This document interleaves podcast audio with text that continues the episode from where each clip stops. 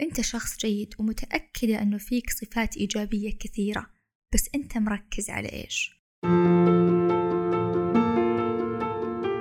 أهلا وسهلا فيكم في الموسم الجديد من بودكاست نفس أنا سماح العثمان مدربة في السلام الداخلي ومدربة لتقنيات العلاج في مجال الفكرة الصراحة اشتقت لكم واشتقت أكتب حلقات جديدة ومواضيع جديدة وأسمع وأقرأ تفاعلكم. واليوم راجعين بأول حلقة من حلقات الموسم الخامس. واللي بفضل الله ثم بفضلكم بودكاست نفس يعتبر البودكاست الأول في الوطن العربي على مستوى الصحة البديلة. لذلك إذا كانت تعجبك حلقاتي ومواضيعي فضلا لا أمرا أنك تقيم الحلقات بخمس نجوم وتكتب لي تعليق حتى تشجعني أني أستمر. والآن خلونا نبدأ. موضوعنا اليوم عن شعور جدا مؤلم وأشوفه كثير في جلساتي الخاصة مع عملائي. هذا الشعور ما يعرف عمر ممكن تحسه من أنت عمرك يوم. لما تسمع أنهم كانوا يبونك ولد بس أنت بنت أو العكس. أو كانوا يبونك بيضة بس أنت سمرة أو العكس. أو ممكن تحسه كطفل لما يطردونك برا المجموعة أو برا لعبة لأنك ما تعرف تلعب معهم أو لأنك أصغر منهم. وممكن تحسه كمراهق لما يتم تهميشك بين الشلل والجمعات والجلسات وممكن تحسه كبالغ لما تمر بمرحلة انفصال عن شريك حياة أو انفصال من علاقة عاطفية شعور الرفض من أكثر المشاعر المؤلمة للأمانة لأنها حساسة وتلعب على وتر حساس وهو ثقتك بنفسك وتبدأ تسأل هل أنا فعلا سيء؟ هل أنا اجتماعيا غير مناسب؟ ولا هل هم أفضل مني عشان كذا ما يبوني؟ تدرون شلون أنا ما عاد أطلب ولا شيء من أي أحد ولا عاد أبغى أتقرب من أي أحد. ليه؟ أخاف يرفضوني. في دراسة أجريت العام الماضي في أمريكا مدعومة من كذا جهة منها اللجنة الوطنية للصحة النفسية في أمريكا. هذه الدراسة أجريت على 21 سيدة لقياس تأثير الرفض الاجتماعي أو social rejection. طبعا يبغون يقيسون تأثيرها على دماغ الإنسان. اللي صار خلال هذه الدراسة أنهم طلبوا من هذه السيدات أنهم يتذكرون مواقف شعروا فيها بالرفض خلال الستة أشهر الماضية. وأثناء ما هم يستحضرون هذه المشاعر تم تصوير الدماغ بالام ار اي سكان وبعدها أيضا عرضوا لهم مصدر لألم جسدي خفيف وأيضا تم تصوير الدماغ. والنتيجة كانت نفس المركز في الدماغ وجدوه متأثر عند التعرض للرفض وعند التعرض للألم الجسدي يعني شعور الرفض يوازي شعور أن أحد يؤذيك جسديا متخيلين؟ فحتى لو كان شعور الرفض بسيط لسه هو مؤلم بالنسبة لنا طب ليش يا ترى؟ إيش هي الأسباب؟ نتكلم شوي بشكل عميق وفلسفي إحنا كبشر تعودنا أن إحنا نعيش في جماعات من آلاف السنين وملايين السنين نعيش مع بعض في قبائل في شعوب في مجموعات. ولما يتم رفض أي شخص أو إخراجه من هذه المجموعة يشعر بالخطر أنه راح يموت بدون جماعته أو بدون أهله. وهذا الشعور أصبح مغروس عندنا في الوعي الجمعي أنه من الخطر علينا أنه إحنا نخرج عن المألوف أو يتم رفضنا أو نعمل أي شيء يعرضنا للخروج من مجموعتنا. فشعور الرفض يترجم عندنا أنه خطر.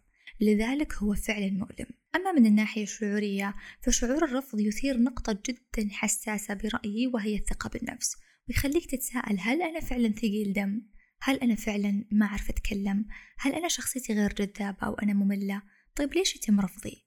ويبدأ جلد الذات بعدها آه أكيد لأني غبية وقلت كذا آه أكيد لأني ما أعرف أتكلم إلى آخره لذلك ضروري تكون واعي لهذا الشعور وتفصله عن ذاتك لا تشخصن الموضوع وكأنه غلط فيك.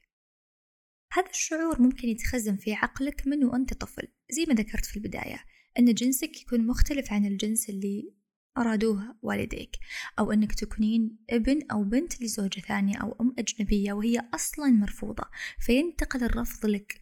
أو ممكن تسمعين هالكلام وأنت طفلة آه أنت بنت فلانة آه, بن آه أنت بنت فلان. كل شيء يتخزن في العقل الباطن.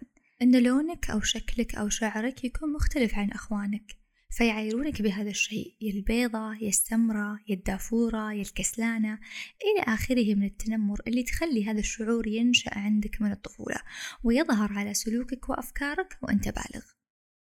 تلقى نفسك تخاف أو تتردد تدخل في مجموعات جديدة أو صداقات جديدة أو ممكن تتردد أنك تشارك في حديث أو مناسبة. أو ممكن تخاف أنك تطلب أي شيء من أي شخص مع أنه من حقك أنك تطلبه مثلا. أو يجيك شعور أنك أنت أقل من الآخرين. أو تحس أنه لا أنا ما عندي هذيك المؤهلات اللي تخليني الشخص الواو في المجتمع. تستحي تقول لا. تقدم تنازلات كثيرة على حساب نفسك. وهذا الشعور مو بس ممكن يجي من الطفولة أيضا ممكن يجي من التجارب السابقة لك وأنت بالغ. أو من فقدان بعض مهارات التواصل عندك تجاه الآخرين. يعني ما تعرف توصل معلوماتك بالطريقة الصحيحة أو بطريقة لطيفة فالناس تنفر منك.